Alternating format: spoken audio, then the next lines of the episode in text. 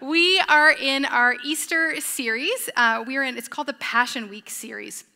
So, Passion Week, or as it can also be called, Holy Week, if you don't know, is the time between Palm Sunday, when Jesus rides into Jerusalem on a donkey in fulfillment of Old Testament prophecy, to Easter. So, this is something that's celebrated throughout Christianity, and we've decided to uh, take it and break down each event of that week and uh, explore and develop and see where it what we can learn about Jesus, what we can learn about our relationship with Him, what we can learn about ourselves. So, we are doing some icons. If you notice up here, we've been adding to them every week. So, there's one like, there's what are those called? Those little dashes are going that way. So we didn't actually start on Palm Sunday because it feels weird to talk about Palm Sunday not on Palm Sunday. So on April 10th, we're going to circle back to the beginning. But we have hit Monday where Jesus clears out the temple. We have hit Tuesday morning where Jesus did some teaching. And now we are heading into Tuesday evening. Thank you. Thank you very much. Yeah, you can spin it. Let's do a spin. Can we spin? So good. Okay, thank you. And um, Nate, I didn't tell you I was doing this, and I apologize if you need to adjust the cameras. That's on me, and I apologize. Uh, so we are on Tuesday evening. There's been a lot going on for Jesus already in the lead up to Tuesday evening. Uh, and not only is there a lot going on, there's, I'm just gonna, I'm sorry, I feel off centered, and I just need to, there we go. Uh, I'm gonna pull it together, guys. You just wait for it. It's gonna be good. There's a lot going on for him uh, not only has he had these moments of teaching and of and all this, there's just he knows something that the rest of the world does not, or that they maybe know a little bit of but don't fully understand, and that is that his time on earth is short. He's coming to the end of his time of his earthly ministry. In not many days, he will be condemned to die uh, for sins, for crimes he did not commit. And his time is short. And I don't know if it felt precious to him, but as I think about this Passion Week, this Holy Week, the time feels precious. His time on earth, his time left with the believers feels precious to me. So today we are going to read from Tuesday night from Mark 14. So if you have your Bibles, you can uh, open to Mark 14. If you want an actual Bible, there's some in front of you. Or you can open up your phone to the YouVersion app. You can go to events, and underneath there. Oh, Pastor Tracy brought me extra tape in case my tape dies. She's so amazing.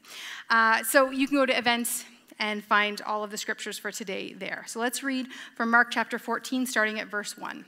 Now, the Passover and the festival of unleavened bread were only two days away, and the chief priests and the teachers of the law were scheming to arrest Jesus secretly and kill him, but not during the festival, they said, or the people may riot. While he was in Bethany, reclining at the table in the home of Simon the leper, a woman came with an alabaster jar of very expensive perfume made of pure nard. She broke the jar and poured the perfume on his head. Some of those present were saying indignantly to one another, Why this waste of perfume? It could have been sold for more than a year's wages and the money given to the poor. And they rebuked her harshly. Leave her alone, said Jesus. Why are you bothering her? She has done a beautiful thing to me. The poor you will always have with you, and you can help them anytime you want, but you will not always have me. She did what she could. She poured perfume on my body beforehand to prepare for my burial. Truly, I tell you, wherever the gospel is preached throughout the world, what she has done will also be told in memory of her. So you can also read about the anointing, this anointing of Jesus, in Matthew 26 and in John 12. And if you're in U YouVersion, you'll see that I actually included those if you feel like skimming them for yourself today. Uh, they each include just a few different details, and um, you know, you might wonder why. They all include slightly different details. But John is the only author that names the woman as Mary. So we know actually that this woman's name is Mary. Matthew and Mark say that the oil was poured on Jesus' head, while John says it was only poured on his feet. And there are other slight differences as, as well. So why the differences? Well, because it's three different people telling the account of an event. Uh, just because the Bible tells something slightly differently doesn't mean the Bible is inaccurate. It means it is three different people recording at a different event. Matthew, Mark, and John have differing details, but they don't actually contradict one another. And in fact, they largely agree with each other. So we're going to take all three of these accounts and kind of pull out the details to get a full picture of what actually happened. It was like if all of us were at a dinner and we all saw something happen, and then we went and recounted it later. There would be different points of emphasis for each of us. We would each be like, oh, did you see how this happened? Did you see how this happened? And we would make it uh, emphasize for our narrative. That's what's happening here. So before we get too far into this, I just want to acknowledge that there are a lot of Marys in the Bible. Has anyone ever considered this? That there are a lot of Marys in the Bible. So it's like the Jens and Jennies and Jennifers of the 80s and 90s. Like, who is which? I don't know. So I like a chart. And so here we go. We're just going to break down the Marys of the Bible so we know who we're talking about today. So we have Mary, the mother of Jesus. I'm sure you're all fairly familiar with her. She's the one that gave birth to Jesus, she's the Virgin Mary. She is Oh, I actually put these in order. I didn't mean to. She is not the Mary from today's story. We also have Mary of Magdalene. Probably lots of you are familiar with her. Some of you maybe even thought this was the Mary we're talking about. She is not. She is from the town of Magdala. She was a very wealthy woman. Uh, she was. Um, cast free of demons from Jesus, and she dedicated her whole life to following him out of gratitude, and she supported him financially. But she is not the Mary from today's story.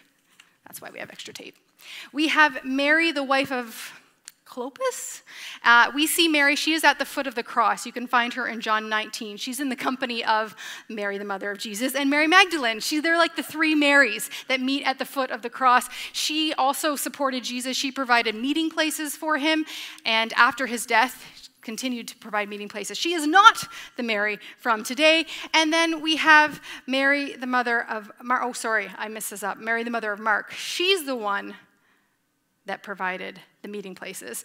And she also is not the Mary from today, but we do have a Mary for today, and that is Mary of Bethany. And here she is. So that is just a quick refresher. There are a lot of Marys. They are all different, they are not all the same. You might have been under the impression that when they're talking about Mary, there was like Mary, the mother of Jesus, and then all the rest of the Marys are the same. That's not actually true. They are all a little bit different. So, who is Mary of Bethany? Well, she is the sister of Lazarus and Martha, and they were friends of Jesus. We don't know exactly how this friendship developed. The Bible doesn't really tell us, but we do know that they had a close relationship with him. John 11, 5 says, uh, Now Jesus loved Martha and her sister and Lazarus. They were friends of Jesus. He loved them so much that when Lazarus, Mary's brother, died, Jesus came and brought him back from the dead. uh, Lazarus had been dead and buried for four days when Jesus arrived and raised him to the from the dead. And you can read about that in John 11. Uh, if you're familiar with the Bible, if you've spent some time in it, you're also going to recognize this Mary from the story of Mary and Martha. Now, those of you that are familiar with the story and are already like, I'm a Martha, I don't care about Mary, just take a moment. It's okay. Just let it go. That's not what we're talking about today. And if you don't know what I'm talking about, it's probably for the best. Uh, Mary and Martha were uh, hosting a meal for Jesus, and Martha busied herself in the kitchen, preparing the meal, serving the meal, doing all the things that needed to be done, while Mary sat at the feet of Jesus and learned from his teaching and spent time in his presence. And then Martha came and said to Jesus, My sister is not helping me. Can you make sure she helps me? And um, Jesus told Martha that Mary had chosen the better thing to sit and be at the feet of Jesus. So that is the Mary that we're talking about today. This Mary that we find in Bethany has a history of sitting at the feet of Jesus. So tonight we find Mary at a dinner being held in Jesus' honor. It was either at Lazarus, her brother's house, or as in Mark says, it was at Simon the leper's house. Um, there's a little bit of discrepancy there. But either way, she was at this house to help serve and prepare the meal with her sister Martha. So while Martha is serving the meal again, Mary is up to something different. All the men are reclining around the table. They're getting ready for their meal. They're having their appetizers when Mary enters the room with a purpose. She has come to anoint Jesus. And I wonder do you think she felt nervous? Do you think she had that feeling when you walk into a room and you know you're going to do something that's just a little bit out there, but you feel compelled, like you have to do it, and you just feel a little bit nervous? Or was Mary the type of person that just didn't care about that and she knew what she had to do and she walked in with such confidence? I don't know. I'd love to meet her and ask her, How did it feel knowing you were going to walk in and do that thing in front of all those people? The perfume or oil that Mary anointed Jesus with was very expensive. The disciple Judas points out that it could have been sold for a year's wages. Now, For those of you that have been with us before, you know I love me some essential oils. So let's break down what we're talking about here. I did not bring my pocket essential oil guide today because Pastor Tracy mocked me last time I did that. So I'm just going to talk about it today, but I did look it up in there. All right, thank you.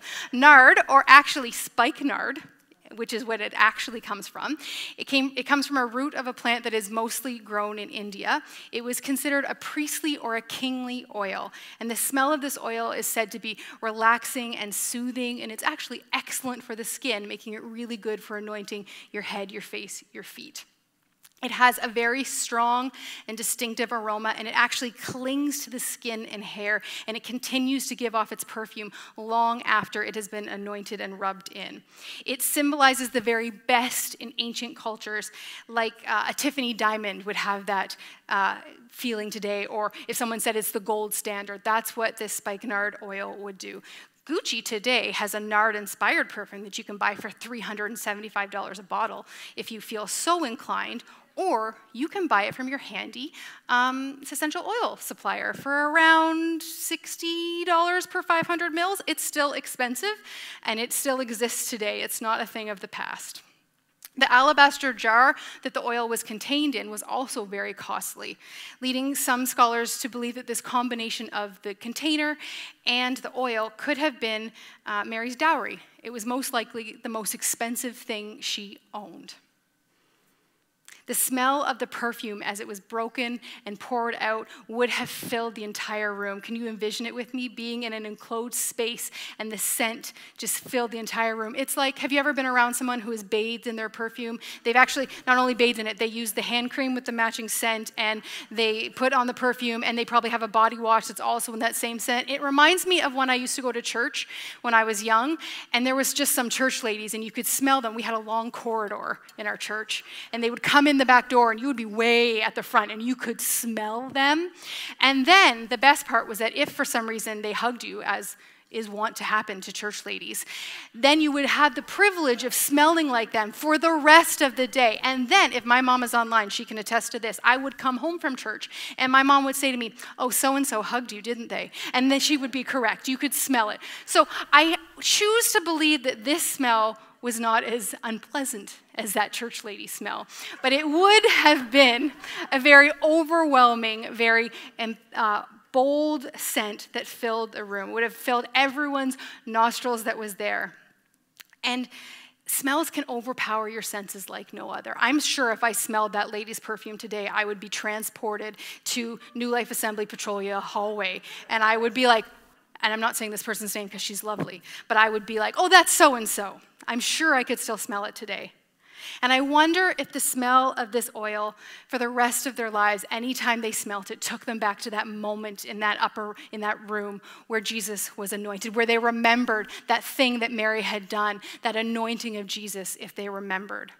Some scholars wonder that if Jesus could still catch faint whiffs of that smell while he was being whipped and crucified, because he likely maybe didn't bathe or shower before that, it would have still been in his beard, it still would have been in his skin. Could he still smell that? And I, he didn't need a reminder about why he was doing what he was doing, but did it bring him comfort in that moment that I'm doing this for these people that anointed me, that believed in me, that need me to be the Savior for them? The smell of perfume that anoints Jesus' feet, it, it just can't be taken lightly or overlooked. A pound of perfume, which is what she poured out, it's not a delicate scent.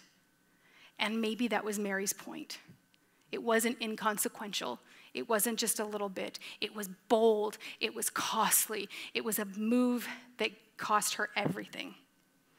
Return with me to that celebratory meal where Jesus and Lazarus and the disciples are reclining on the tables, and Martha's bustling around serving.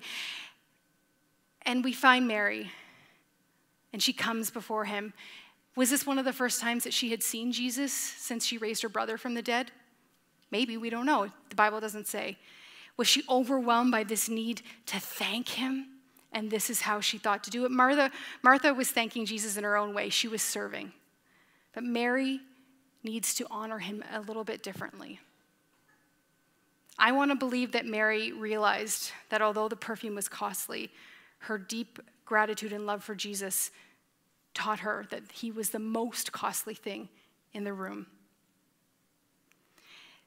Mary maybe understood what others in the room did not that Jesus was worth a lavish, extravagant act of worship. It was lavish, it was extravagant, it was uncalled for in some ways what she did to him. And I, I don't know, but I'd like to think Mary understood that Jesus deserved that lavish, extravagant, costly, sacrificial gift. Do you ever place yourself in situations, in stories, in the Bible, and think, what would I have done? What would I have done in that moment when Mary walks in and bows before Jesus and anoints him and, and washes her hair with his feet? What would I have done? Would I have been one of the ones that rebuked her and said, You should have given the money to the poor, this is a waste? Would I have missed the point? Would I have been would I have rebuked her because I felt shame because I didn't do that or because I felt insecure that I hadn't done it? I, I often respond that way when I feel insecure. I lash out. Would I have recognized what she'd done and been called to act in the same way? Would it have been just a little awkward? It might have been. What she was doing was what servants do, typically. I always hoped that I would respond differently, but in reality, I think I would have missed the point. We read that Judas and a few others rebuked her harshly because her gift should have been given to the poor. But Jesus stops them because he understands the condition of Mary's heart. I don't think Mary was indifferent to the needs of the poor. I'm, I'm, actually pretty certain that if she was a good friend of Jesus, she was not indignant to the needs of the poor or um, ignorant to the needs of the poor. I'm pretty sure it had nothing to do with that. It was about placing value where it belonged. And Jesus was the most valuable thing in that room, and he was worthy of that lavish gift. Jesus could also see the condition of Judas's heart. And he wasn't concerned about the poor either. He was concerned about the money. And Judas would actually betray Jesus for a lesser amount of money than what this perfume was worth in a few days. Jesus cares about our, the heart behind our actions. Jesus stops them from rebuking her, and the way they describe it, it was harsh. It was harsh. They were being harsh to her. She had come and lavishly poured out, had poured out the most expensive thing she owned. And then these men that she likely respected that were with Jesus, that she put weight in their words, were condemning her for this act that she had felt compelled to do. And Jesus turns it around on them and he says, Leave her alone. She has chosen to honor me. Why are you bothering her? She has done a beautiful thing. The poor you will always have with you, and you can help them anytime you want, but you will not always have me. She did what she could. Jesus isn't saying you shouldn't care for the poor. That is not what Jesus is saying. But he was reminding them that his time is short. Only Jesus in this moment truly understood what he was saying. He knew that in a few days' time, he would no longer be with them in this way that his death was coming, it was imminent. He wouldn't always be there with them. And Mary had rightly understood the moment and anointed him for his upcoming burial. Did Mary understand that what she was doing was alluding to his burial? I, I don't know. Jesus was the anointed king. He is the Messiah, the Savior, the one who saves us all from our sin. He was the one that would save Israel. He would save everyone in that room from our sin. Jesus Christ is God's anointed Messiah. The word Messiah actually means anointed one, and it comes from the Hebrew word which means anointed. Jesus Christ, Christ comes from the Greek word Christos, which also means anointed one. I don't know if Mary put that together, I don't know if she knew that, but what she was doing was appropriate and right. She was anointing the Messiah. When Jesus receives the Holy Spirit at his baptism, he is anointed by God in preparation for his life's work. I don't know if Mary knew at the time that she offered this valuable gift, but she was the first to anoint the Son of God before he simply became no longer their teacher, but the resurrected king. Mary came that night with a costly gift that she deemed that Jesus was worthy to receive, and she was right. Mary's anointing uh, points to Jesus' role as Messiah, King, the anointed one, but it also points to him as servant because he serves us with his life. Jesus came to serve, not to be served. Mark 10:45 records Jesus as saying, "For even the Son of Man did not come to be served, but to serve and to give his life as a ransom for many." Jesus serves because he loves us. He loves you deeply. He cares about you. He is the anointed Messiah, but he's also the one who, in a few days, will wash the feet of the disciples in service Mary's actions foreshadow what is coming in Jesus' act of service to his disciples. Philippians 2 1 to 11 also talks about this, and I was going to do it from memory, but now I'm afraid I'm going to mess it up. So we're going to flip.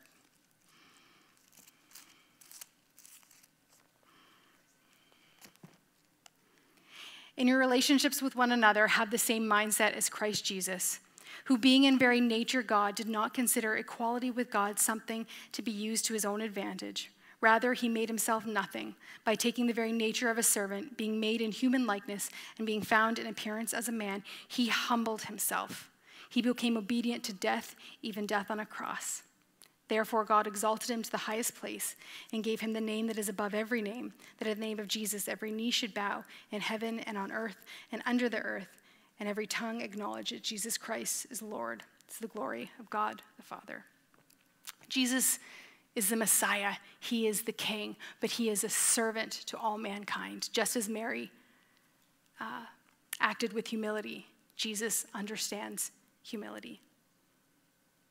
Jesus valued Mary's gift because he knew that she had chosen rightly and that she was doing it from an act of humble worship before him. Mary humbled herself before Jesus. Humility means having a modest view of one's own importance. 1 Peter 5, 6 to 7 says, Humble yourselves, therefore, under God's mighty hand, that he may lift you up in due time. Cast all your anxiety on him because he cares for you. We did that in our small group this week. Humble yourself. Jesus understood that Mary was taking a place of humility before Jesus, and she was lavishing him with an extravagant gift because she understood he was the most valuable thing in that room and in her life, always. She did not see her gift as waste. Jesus is worthy of our gratitude. He is worthy of our lives. He is worthy of our sacrificial gifts. He is worthy always. He is the Savior of the world, the one that brings forgiveness for sin. He is worthy of everything we can bring before Him of lavish, extravagant praise, worship, service, everything. He is worthy of everything. Mary worshiped Him with this lavish, extravagant gift. And when I talk about worship, I'm not talking about the songs that you sing on Sunday morning. Singing is only one part of worship. Mary worshiped with a costly gift. We worship with our entire lives. Everything we do is an act of worship before God when we do it with a heart that is surrendered before Him. It doesn't matter the song you sing, the acts of service you do, the way you help somebody in need. If your heart isn't right, it's not an act of worship. You could sing every song in, uh, I was going to say the hymnal. That's an old school reference, but you could sing every song in the hymnal. And if your heart isn't right before Jesus, it's just a clanging gong. It doesn't mean anything. Jesus saw the condition of Mary's heart just as he sees us today. What is your motivation for what you do? Why do you sing the songs you sing on Sunday mornings? Why do you open the Bible and read the word? Why do you help your neighbor who's in need? Why do you serve in Sunday school, on the host team? Whatever it is that you do, why do you do it? Jesus isn't looking to your actions, he's looking at the heart motivation. And the heart motivation should be out of love for Him because He has done everything for you. You are giving back to Him. Mary was able to worship with extravagant gift because she had already spent time at the feet of Jesus. So she was already connected to Him with a right heart. She was able to be sensitive to the moment and read the moment because she was already in tune with Jesus. You can be sensitive to the moment. You can worship lavishly. You can respond as God is asking you to because you've spent time with him, because you hear him, because you are in tune to his voice. Mary knew Jesus, and we had that opportunity to also know him so we can respond. Mary poured out all she had because her heart was grateful. Is your heart grateful? She was grateful for what Jesus had done. He had saved her brother from death. He was her friend. He had comforted her. He was there for her. She was grateful to him. Are you grateful to Jesus for what he's done? In the midst of your darkest moment, your darkest moment, he has not left you. You can choose to be grateful that you are not alone in those moments. It's easy to be grateful when the sun is shining and it's not snowing on the first day of spring and everything is going well. It's easy to open the windows. Like I was in Cuba a few weeks ago and we opened the curtains and the sun was shining and the ocean was going and I was grateful. I was grateful for the gift of Jesus on those days. Am I grateful when I come back to the dark at 6 a.m. to walk my dog when it's snowing and minus 21? Am I grateful to Jesus for the gift of my breath?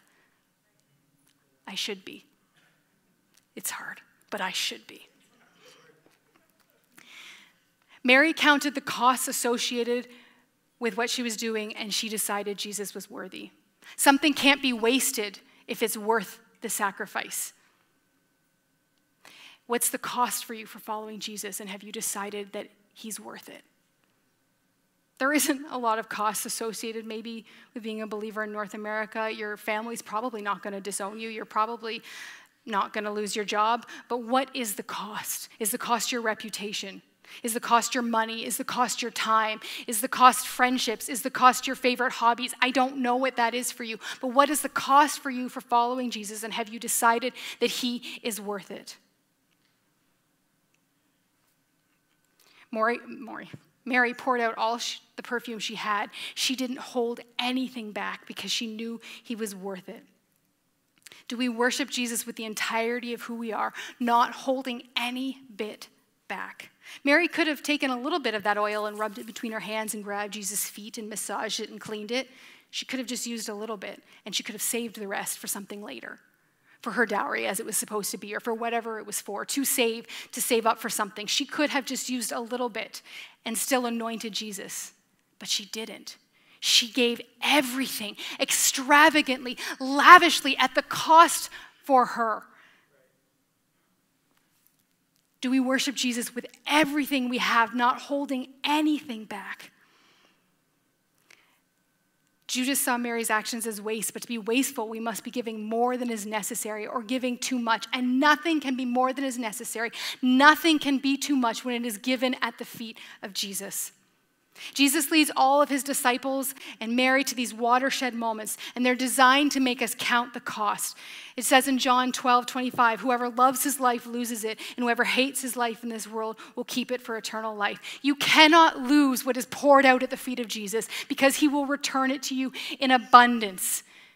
You cannot lose what you pour out at the feet of Jesus because he will take it and use it for his own good purposes and will. And isn't that better than anything you could come up with on your own?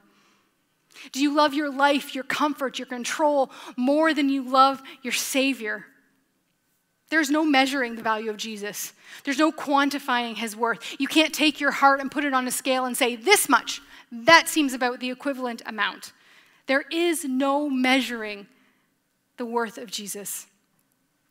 A heartfelt worship is never merely private, it always spills over into others. So, as you lavishly love God, understanding you can't measure its worth, understanding it needs to be costly, it needs to be all of you, it's going to pour over. Just like the smell of that perfume didn't just stay in that room. I believe it went out through the windows, and the people on the street were also smelling it. It was lavish and it spread as you worship Jesus with all that you are, holding nothing back. That will pour over out of you into people that you meet, and it will point to Jesus. Mary gave everything, holding nothing back, and that is what we are called to do to give everything we have, whatever that means to you, and it means a little bit different to each of us. If any voice tells you to moderate your love for Jesus, don't listen to it. Let your affections for Jesus be lavish. If any voice tempts you to want to be rich in money, don't listen. Jesus is your riches. If any voice tells you your family, your time, your life is more important than your relationship with Jesus, don't listen because Jesus is our everything. Our acts of worship come from the state of our heart. What is the state of your heart today? Are there things in the way that are causing you to hold back in your lifestyle of worship?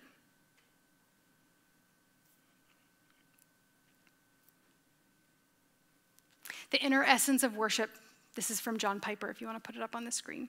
The inner essence of worship is to know God truly and then respond from the heart to that knowledge by valuing God, treasuring God, prizing God, enjoying God, being satisfied with God above all earthly things, and then that deep, restful, joyful satisfaction in God overflows in demonstrable acts of praise from the lips and demonstrable acts of love in serving others for the sake of Christ. That's how we worship. That's what Mary did. In a lavish, unreserved, extravagant act, she worshiped Jesus and held nothing back. It's difficult to worship lavishly like Mary did when you have things in your life that are holding you back. Pastor Tracy, I'm the team. I'm going to invite you to come back. And uh, I'd like to take a minute it's been a hard two years. And maybe some of you are saying two years. It was a hard 12 years. Let's not, let's not only say it's been a hard two years. Some of you have been walking harder paths for much longer. There's been division, there's been opportunities for distrust and hatred, there's been broken relationships, there's been all sorts of things. It's been a hard few years. And in those times, there's the opportunity for something to come in and just plug one of the holes. Something's blocking your ability to worship Jesus with that lavishness he deserves. Maybe there's a beat of unforgiveness, that you are angry with someone, you are angry with the situation. Maybe maybe you just can't forgive that person that you disagree with. Maybe there's something in your life that's holding you back from that lavish opportunity. Mary came with a pure heart of humility. I want to take some time today and spend some time in worship and ask God, is there anything in my life that's holding me back from worshiping you with that lavish, exuberant worship in word and in deed that you deserve? Lord, I thank you that we can come to you and ask you to examine our hearts. I pray, Lord, for myself and everyone in this room. If there's anything in our hearts, in our lives, holding us back from being able to worship you, I pray you would reveal that. Reveal that seed of doubt, that seed of anger, that seed of unforgiveness, whatever it is, God, that we might come lavishly like Mary did and pour out the very best that we have. Thank you, God, that you see the conditions of our hearts. Reveal to us how we can love you better. Holy Spirit, come. Speak to us. Reveal yourselves to us. We thank you for your presence. We thank you for your love.